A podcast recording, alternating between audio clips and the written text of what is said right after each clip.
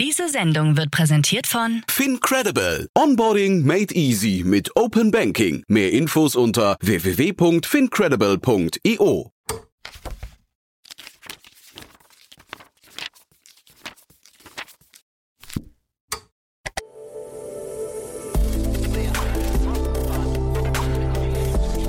Startup Insider Daily.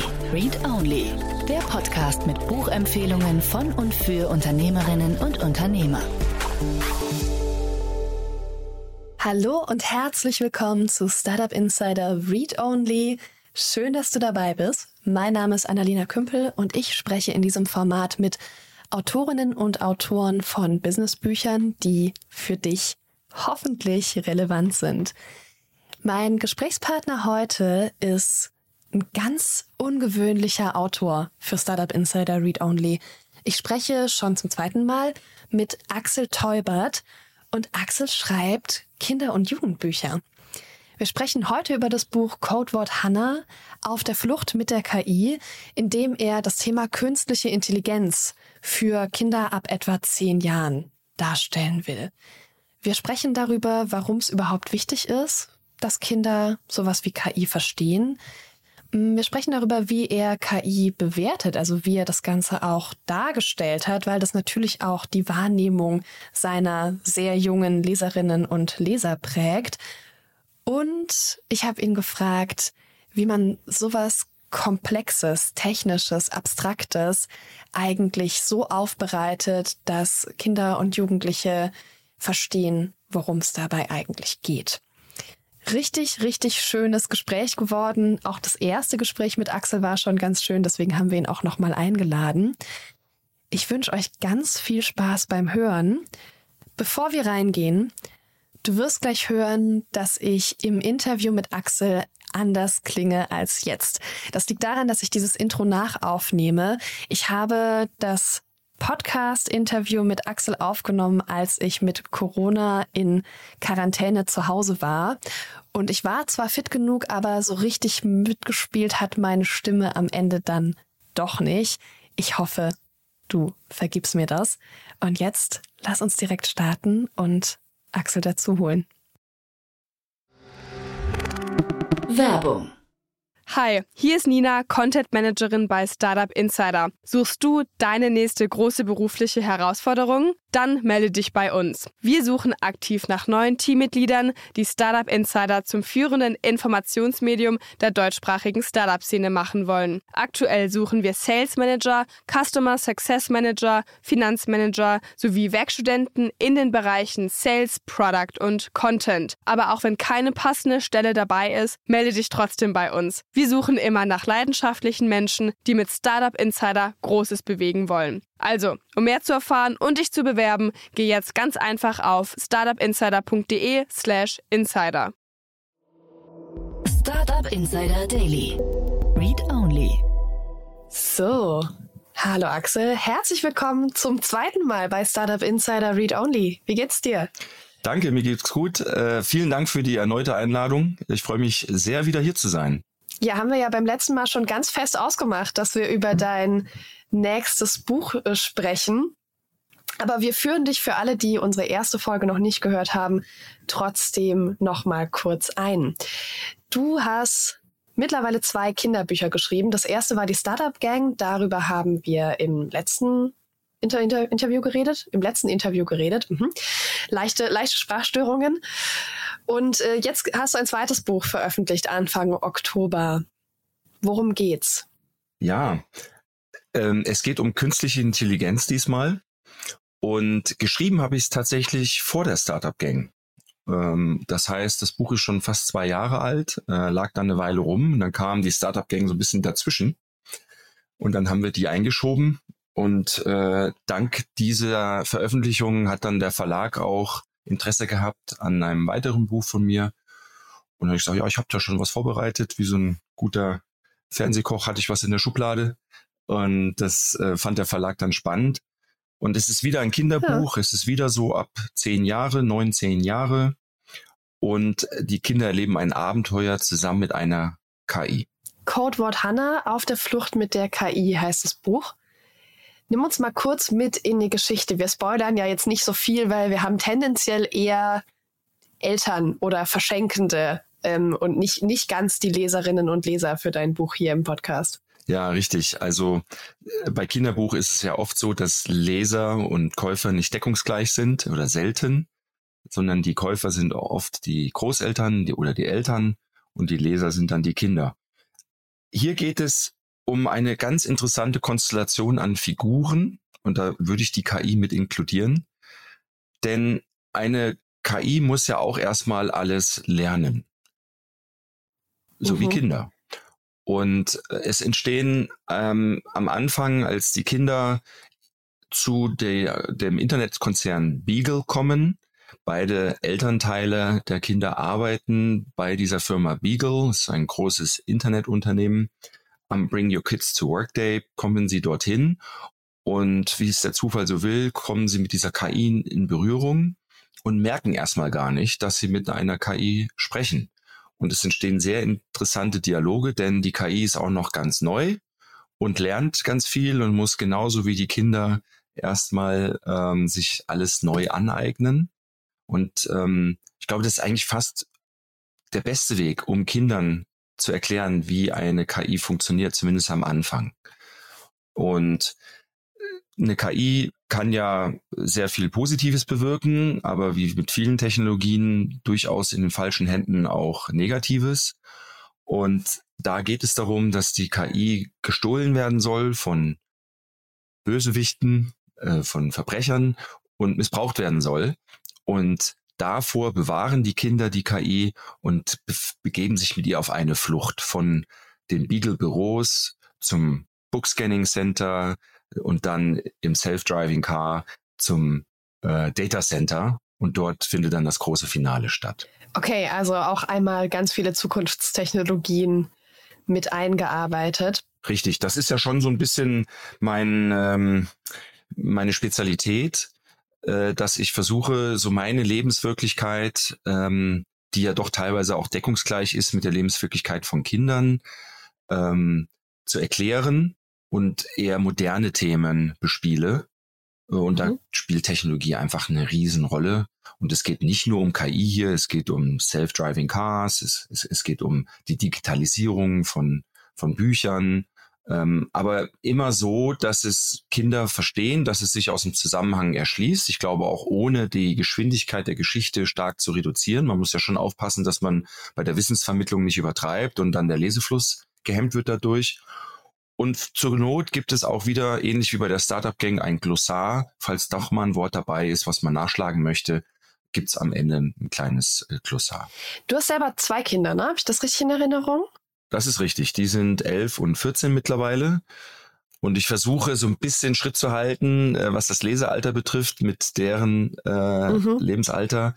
Aber ähm, wie gesagt, das aktuelle Buch ist ab neun mit hoher Lesekompetenz ab neun. Ich denke mal ab zehn bis zwölf. Das ist so das ideale Lesealter für dieses Buch. Und beide haben es gelesen ja. und für gut befunden. Und ehrlich gesagt sind eigene Kinder die schärfsten Kritiker. Die reden einem nämlich nicht äh, nach dem Mund, sondern sind sehr kritisch. Und in dem Fall haben sie gesagt, Papa, das hat Spaß gemacht.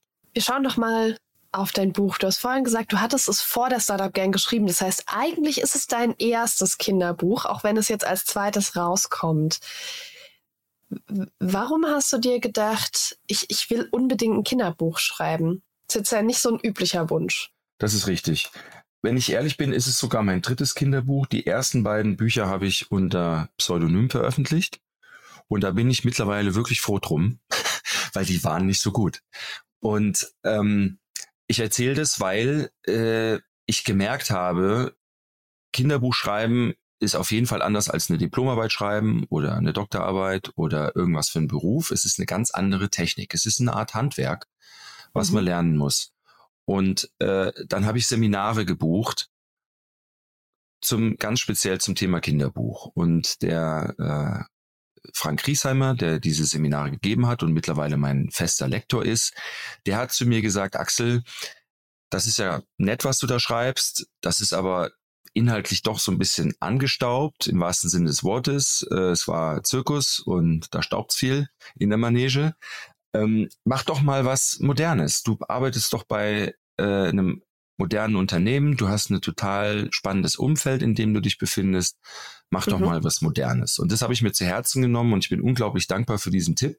Ich kann nur jedem Autor empfehlen, ähm, über Dinge zu schreiben, wo man sich auskennt, wo man auch äh, eine gewisse Passion für hat, weil es dann einfach viel leichter geht und leichter aus der Feder fließt, als wenn man sich ein Thema sucht, wo man sagt, ach, das würde mich mal interessieren und dann erstmal ein Jahr recherchieren muss. Also so bin ich zu dem Thema und zu dem Buch gekommen. Und warum bin ich zum Thema Kinderbuch grundsätzlich gekommen? Ähm, als ich gemerkt habe, äh, fester Beruf und nebenher gründen und ein kleines Unternehmen äh, leiten ist ein bisschen viel auf einmal. Das geht nicht mehr. Äh, bin ich aus der letzten Unternehmung, die ich gegründet habe, ausgestiegen und hatte dann doch auf einmal so ein bisschen mehr Zeit als üblich und habe gedacht, was mache ich denn mit der? Damals ist man noch viel gereist, äh, oder mehr als heute zumindest. Da hatte ich sehr viel tote Zeit. Und dann habe ich gedacht, naja, ich brauche irgendwie was, wo keiner drauf wartet, keiner drauf angewiesen ist, dass ich meinen Beitrag zu beisteuere, wie bei einem Unternehmen, was man nicht alleine führt, sondern mit Partnern. Und so bin ich zum Schreiben gekommen. Und es hat dann irgendwann so eine gewisse Dynamik entwickelt und äh, es ist so eine gewisse Routine geworden, dass ich jetzt eigentlich heute jeden Tag morgens, früh morgens vor der Arbeit schreibe. Und wenn ich das mal nicht schaffe, äh, bin ich den ganzen Tag schlecht gelaunt. Mhm. Cool. Und warum müssen Kinder über sowas wie KI Bescheid wissen? Müssen sie überhaupt über sowas wie KI Bescheid wissen? Ach, ich glaube, müssen ist, ist da ein zu starkes Wort. Äh, ich glaube nicht, dass es schadet. Im Gegenteil, das ist, glaube mhm. ich, äh, nützlich. Letztendlich ist es ja so, dass unsere Kinder äh, eigentlich täglich schon mit KIs interagieren ohne vielleicht gar nicht, ohne das genau zu realisieren. Denn wer zu Hause eine Alexa hat oder einen Siri oder einen Google Home, äh, der wird schnell merken, dass das für Kinder völlig normal ist, äh, mit Geräten zu reden. Äh, für mich war das beim ersten Mal eine totale Offenbarung und fühlte sich an wie die Mondlandung. Für unsere Kinder ist es ganz normal. Und insofern ist, glaube ich, nicht verkehrt, ein gewisses Bewusstsein zu, dafür zu schaffen, was steckt denn dahinter, wie funktioniert das grob und was sollte man vielleicht auch bei dem Umgang mit einer KI beachten? Im, im, im Nachgang denke ich mir auch, dass es, und das steht auch im Nachwort, dass es sowohl für Kinder als auch Erwachsene, glaube ich, unumgänglich ist, sich mit dem Thema auseinanderzusetzen. Denn wir müssen schon auch als Gesellschaft uns überlegen, wie wollen wir mit künstlichen Intelligenzen umgehen, was sollen sie dürfen, was sollen sie nicht dürfen, was können mhm. sie, was sollen sie nicht können. Und äh, wenn man diesen gesellschaftlichen Diskurs führt, sollte man doch idealerweise auch ein bisschen informiert sein darüber. Ähm, und wenn es jetzt für unsere Generation oder die Generation unserer Eltern da vielleicht ein bisschen zu spät für ist, ist es das auf keinen Fall für Kinder. Und deswegen glaube ich, ist es schon ein wichtiges Thema, wenn man, wenn man den Kindern das schon mal früh, ich will nicht sagen spielerisch, aber äh, spannend und interessant näher bringt. Mhm. Die Darstellung von künstlicher Intelligenz in der öffentlichen Wahrnehmung bewegt sich zwischen die künstliche Intelligenz ist ein Heilsbringer, der ganz, ganz viel möglich macht und uns unglaublich viel Freiheit schenkt.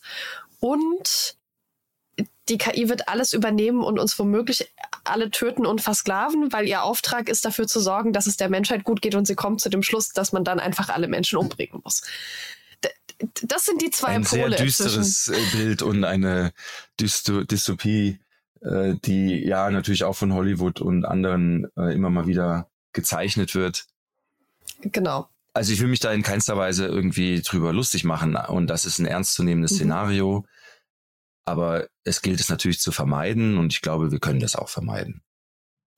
Aber, genau, aber du, du wolltest, glaube ich, noch eine Anschlussfrage stellen. Ja, das ist, du, du darfst hier kommentieren, was immer du möchtest. Du bist ja der Autor, den ich hier gerade interviewe. Es ist ja irgendwie dein Podcast. Völlig, völlig fein. Ähm, aber dazwischen bewegt sich ja, wie künstliche Intelligenz erzählt wird. Und du hast auch künstliche Intelligenz erzählt und mich interessiert, wie, ähm, wie positiv oder negativ du KI dargestellt hast, wie äh, viel hast du darüber gesprochen, was damit alles möglich ist und wie viel hast du auf Gefahren aufmerksam gemacht. Ja, das ist ein, ein wichtiger Punkt. Meine KI ist eine sehr sympathische künstliche Intelligenz und ich glaube auch eine, äh, mit der der Leser sich selbst ein Stück weit identifizieren kann. Ich zeichne kein, äh, keine Dystopie oder negatives Szenario, aber die potenziellen Gefahren bei einem Missbrauch von einer KI, die blitzen schon auf, so am Horizont, weil du brauchst ja auch ein gewisses Spannungselement äh, mhm. äh, für ein Kinderbuch. Und ähm, es geht schon auch äh, im, im Dialog mit der KI beziehungsweise äh, mit deren mit dessen Schöpfer äh, um, um Regeln, was eine KI darf und was nicht. Und viele Unternehmen wie eben Google und Microsoft und andere IBM haben sich gewisse Regeln selbst auferlegt, um sicherzustellen, dass eine KI wirklich nützlich bleibt und der Menschheit hilft und nicht das Gegenteil passiert oder nur kleinere negative Dinge passieren, wie zum Beispiel ein gewisser unconscious bias, wo eine KI eben mit Daten gefüttert wird, die nicht das gesamte gesellschaftliche Spektrum abbildet oder äh, unausgewogen ist. Denn wenn man eine KI, man kann eine KI natürlich beeinflussen, indem man äh, ihr Daten zur Verfügung stellt zum Lernen, die misleading sind oder nicht alles abbilden, was es da draußen gibt.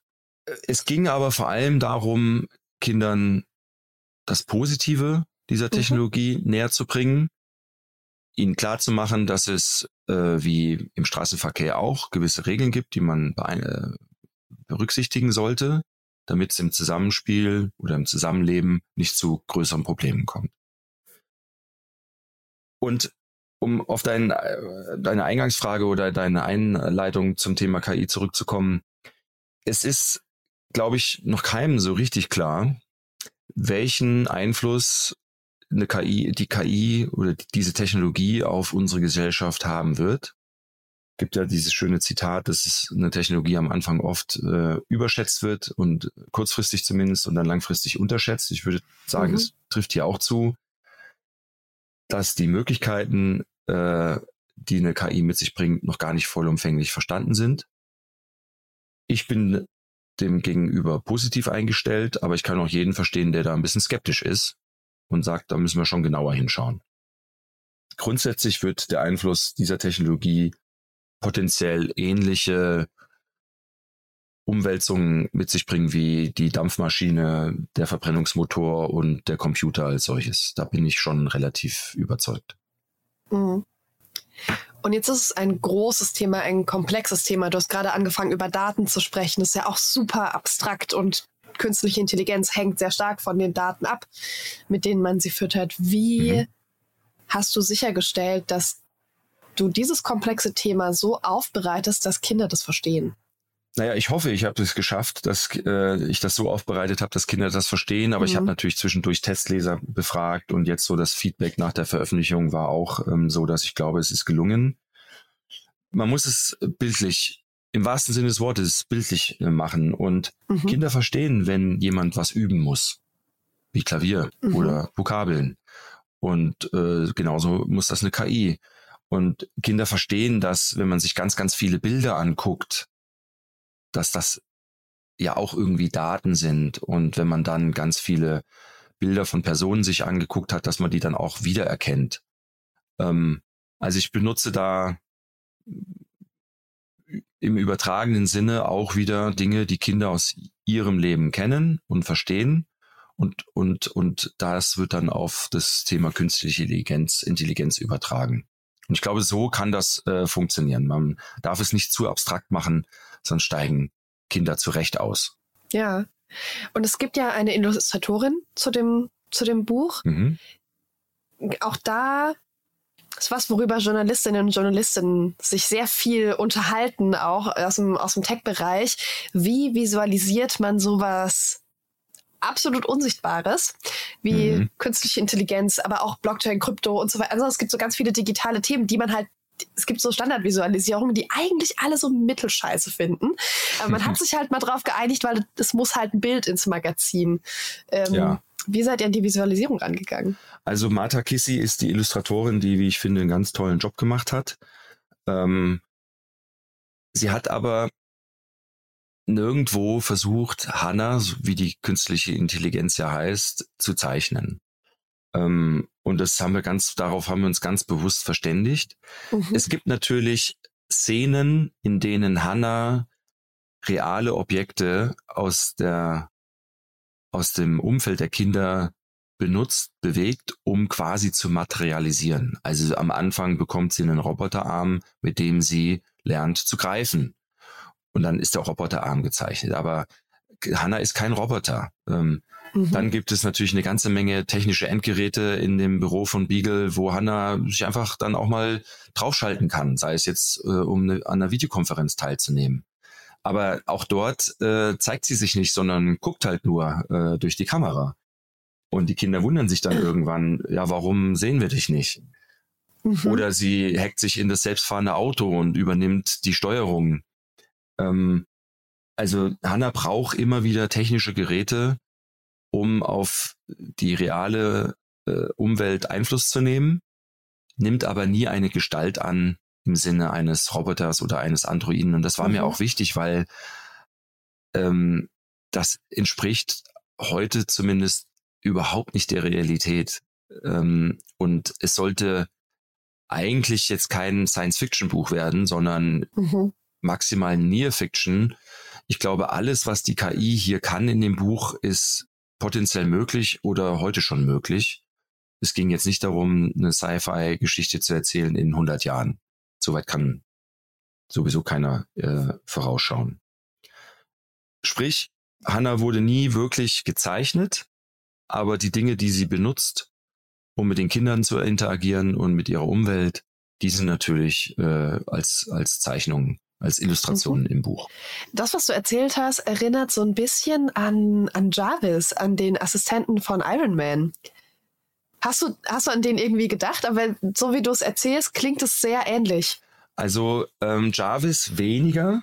Mhm. Das Prinzip ja, ist das gleiche.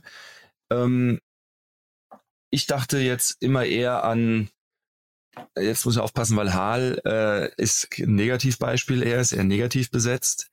Das kenne ich ähm, gar nicht, glaube ich. Aus äh, Odyssee 2001, wo der Bordcomputer die Kontrolle übernimmt und sich es er nicht so gut meint mit den Menschen zum Schluss. Nee, okay. aber ähm, ich dachte viel an den Film Her. Und äh, den kennst du vielleicht, der ist ein bisschen neuer. Mhm. Äh, und äh, da ist es ja, geht es ja sogar so weit, dass die KI und der Mensch ähm, eine Liebesbeziehung eingehen miteinander. Und äh, soweit geht es hier nicht, weil wir sind im Kinderbuchbereich. Aber es entsteht schon eine, ja, es entsteht schon eine Freundschaft. Mhm. Und ähm, hier stellen sich dann schon auch ein paar grundsätzliche Fragen. Denn die Freundschaft fühlt, fühlt sich extrem real an für die Charaktere, für die Figuren.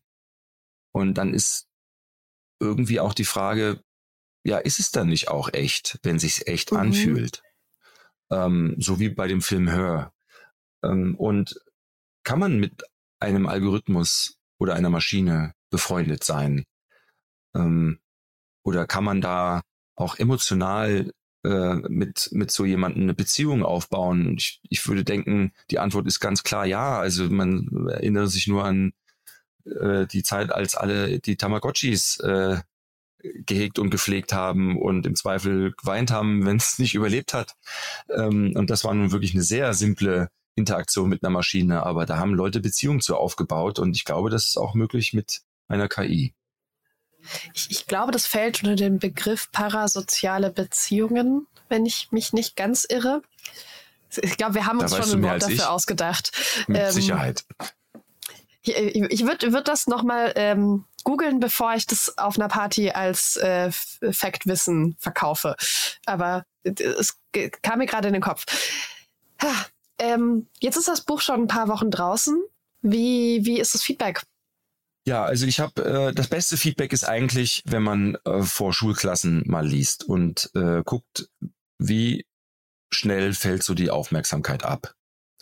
Mhm. Und ich habe am gleich in der Woche der Veröffentlichung in der alten Grundschule meiner Kinder gelesen, weil das für mich einfach zu organisieren war. Äh, morgens um acht vor der Arbeit bin ich hin und habe das Viertklässlern vorgelesen. Also das ist so wirklich das Einstiegsbuch Schulalter, vierte Klasse.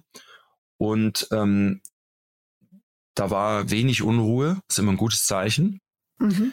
Und viele Nachfragen. Und was ich ganz toll fand vor allem war, dass eine Klasse tatsächlich mal bei Google war und auch einen Programmierkurs belegt hat.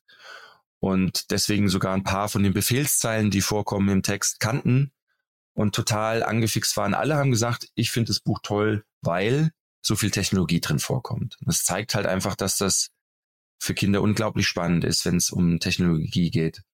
Und ähm, natürlich haben die dann nur einen Auszug des Buches äh, vorgelesen bekommen, aber da war das Feedback schon mal sehr gut.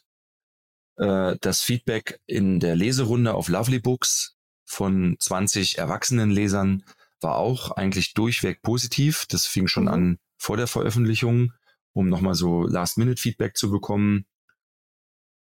Ansonsten die Bewertungen auf Amazon und dergleichen, da muss man immer ein bisschen vorsichtig sein, wer bewertet da und äh, meint das gut mit einem oder nicht. Oder geht es dann vielleicht eher darum, dass man dem Thema gegenüber kritisch ist und nicht so sehr dem Buch oder dem Autor gegenüber. Aber auch hier ist bislang das Feedback durchweg positiv.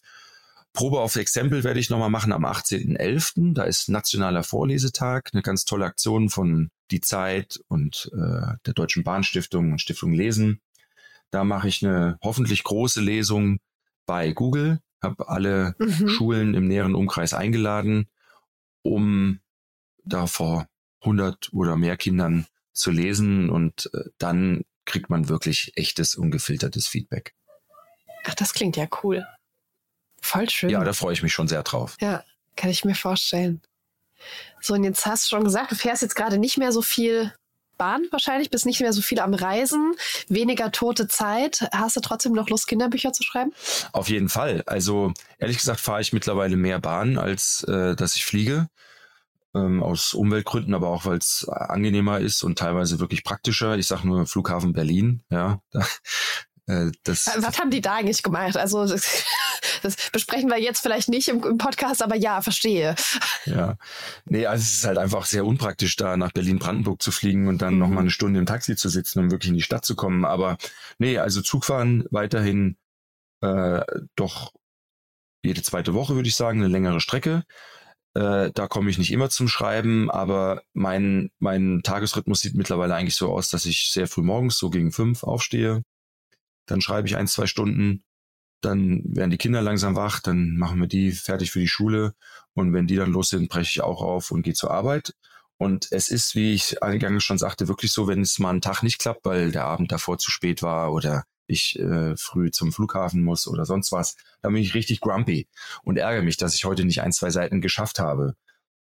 Und ähm, also was ich sagen kann, ist, dass das nächste Kinderbuch schon fertig ist.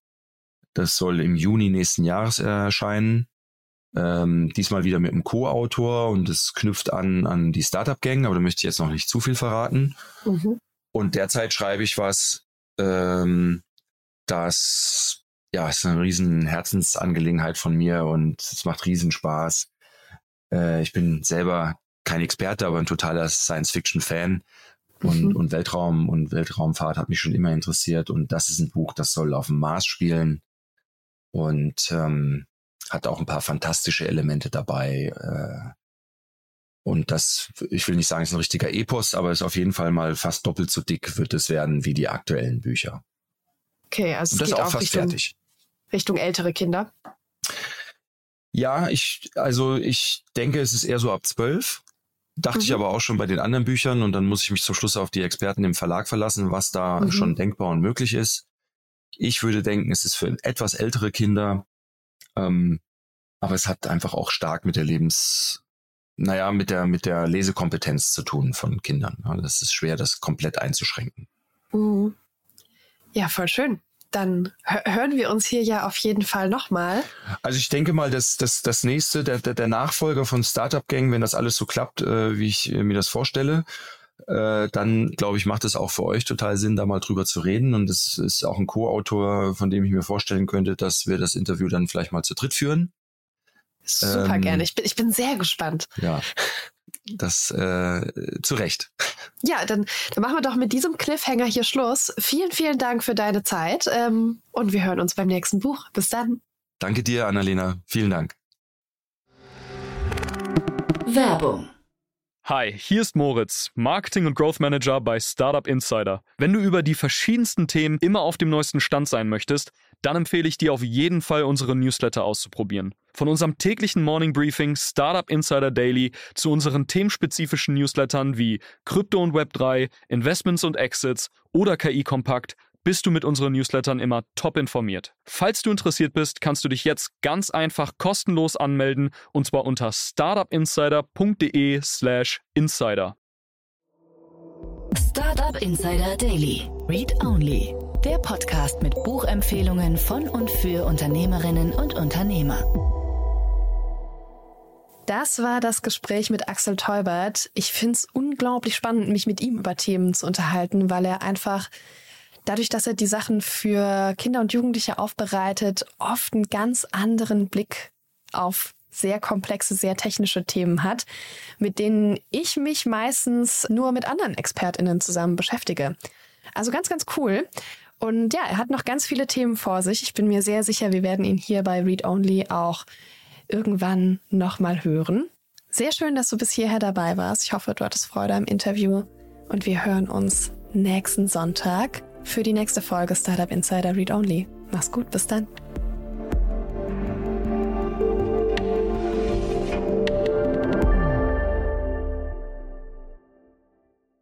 Diese Sendung wurde präsentiert von Fincredible. Onboarding made easy mit Open Banking. Mehr Infos unter www.fincredible.io.